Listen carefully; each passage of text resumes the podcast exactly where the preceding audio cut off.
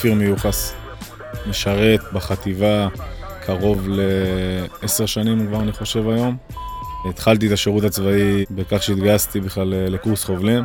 עברתי שם באזור החצי שנה, שבעה חודשים אה, בשירות. כשנפלתי מהקורס עשיתי חושבים מחדש לאיפה אני רוצה להמשיך בשירות הצבאי. הציעו לי כל מיני הצעות כאלה ואחרות, ואחרי שיחות אה, בעיקר עם אבא שלי, הבנו שאני רוצה ללכת לשריון. צריך לומר שבשלב הזה לא, לא ידעתי יותר מדי. זאת אומרת, זה לא היה ללכת לחטיבה 7, זה היה ללכת שנייה לשריון, לטנקים. וכשהגעתי לשיזפון, שיפצו אותי בחטיבה 7. התחלתי שם את הטירונות מההתחלה, את ההכשרה מאפס מה שנקרא. יצאתי כמובן לקורס מפקדים, קורס קצינים, ובסוף אה, קורס קצינים אה, נכנסנו לצוק איתן. אה, לאחר מכן הייתי מ"מ בחטיבה, בגדוד 75, משם סמ"פ בגדוד, ויצאתי לקורס מ"פים, אחרי תפקיד קצר כקמב"ץ חטיבה 7. מ"פ בשיזפון בצמ"פ של החטיבה.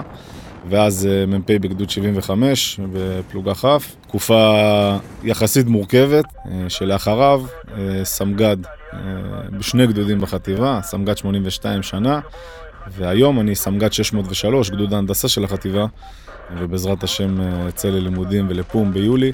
כדי להמשיך את שירותי בחטיבה 7. אם אני אקח אירוע מבצעי שחוויתי בשירות תחת חטיבה 7, אז קודם כל יש המון. חטיבה 7 נמצאת בכל נקודת מפנה מבצעית שצה"ל, או אתגר מבצעי שצה"ל עומד בפניו, והאירוע שדווקא אני אגע בו, למרות שהייתי בכל התפקידים של אה, מ"פ וסמ"פ ומ"מ וסמג"ד וכו', אה, אני דווקא אגע בתפקיד הקד כדי להבהיר את הנקודה של הצבא הגדול למול חטיבה 7.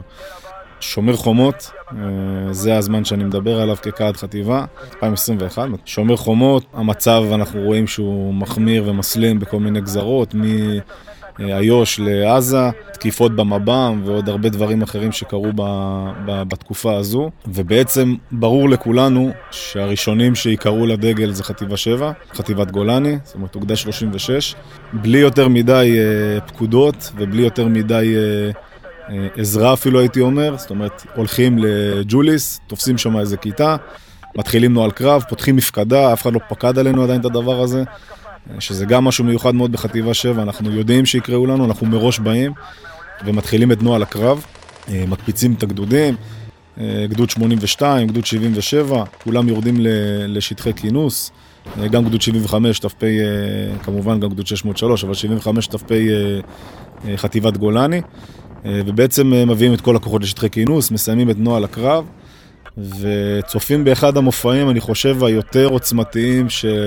שצה"ל ידע לתת אה, בקצה באותה תקופה, עם תמרון שבא לעשות איזה סוג של הונאה כלפי האויב, ובעצם במכה אחת לבצע ירי והפלת חימושים מאוד מאוד מסיבית על עזה, ולפגוע בכל המטרו הזה ש... אה, התת-קרקעי של הרצועה.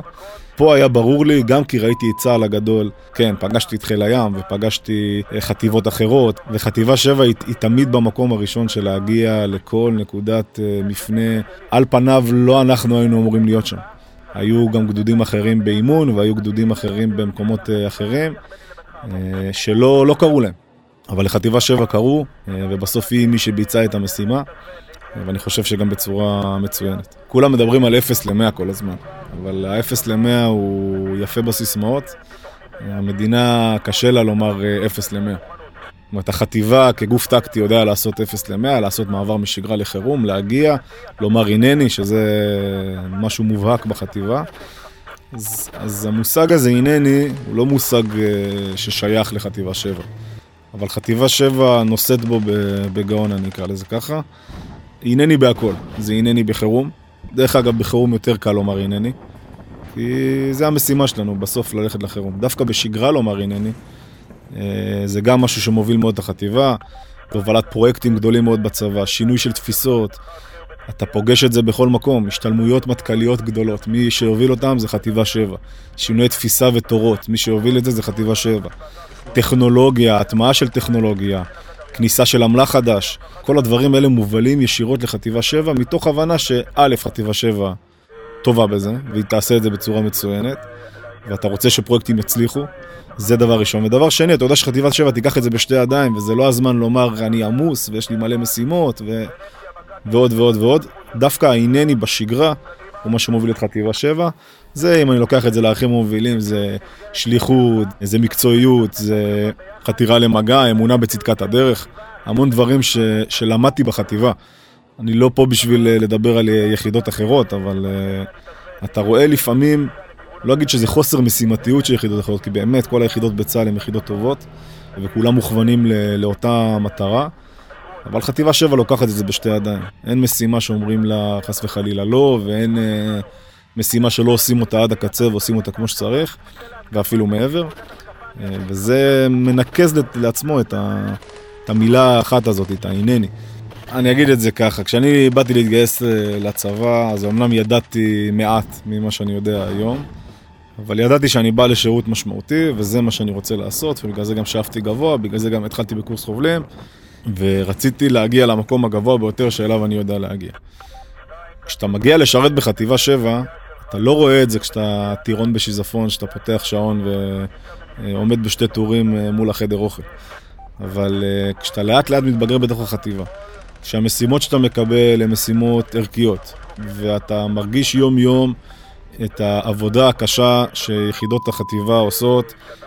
נקודת הקצה שאליה אמור להגיע לוחם, או רוצה להגיע לוחם, היא נקודה כזו, שהשירות שלו אה, מלא במשמעות, מלא בפעילות אה, ובפעילות ערכית. זאת אומרת שהוא מרגיש שהוא עושה עשייה אמיתית בשביל להגן על גבולות המדינה.